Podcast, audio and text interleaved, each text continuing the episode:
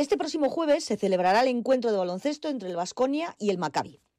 El Indar Vasconia y la plataforma Boicota Israel han hecho un llamamiento para no entrar al Buesa hasta cinco minutos después de que empiece el partido, llevar banderas palestinas y de Sudáfrica, banderas totalmente legales por cierto, y gritar ¡Genocidio! Esto dentro del derecho de libertad de expresión. El porqué de estas acciones me imagino que está bastante claro, aunque no estaría además darle un repaso. Israel fue una nación inventada en 1948 a modo de desagravio por el holocausto y porque la mayoría de los países occidentales no querían comunidades judías en sus territorios.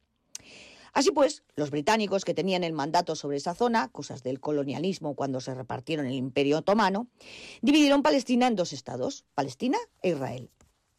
La cosa no gustó ni a unos ni a otros. Empezó mal, con sangre, como la masacre de Deir Yassin, donde las fuerzas paramilitares judías del Irgun asesinaron a más de 100 árabes, entre ellos mujeres y niños.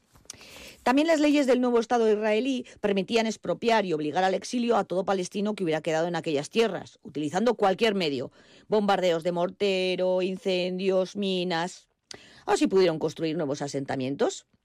Después, supongo que por aquello de arreo revuelto, los vecinos, Transjordania, Egipto, Siria, Irak y Líbano, declararon la guerra al nuevo Estado. No solo perdieron, sino que las víctimas fueron de nuevo los palestinos, que perdieron más tierras. Sí, la ONU declaró ilegales esos asentamientos nuevos de los israelíes, pero les hicieron el mismo caso que les están haciendo ahora.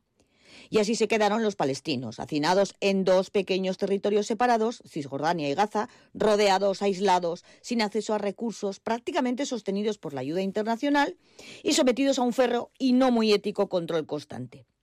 Cierto que algunos se rebelan y hasta cometen actos horribles, pero no creo que sea excusa para bombardear hasta la destrucción total y privar de alimento, agua y medicamentos a toda la población. Así pues, aupa indar Vasconia. Marta Extramiana.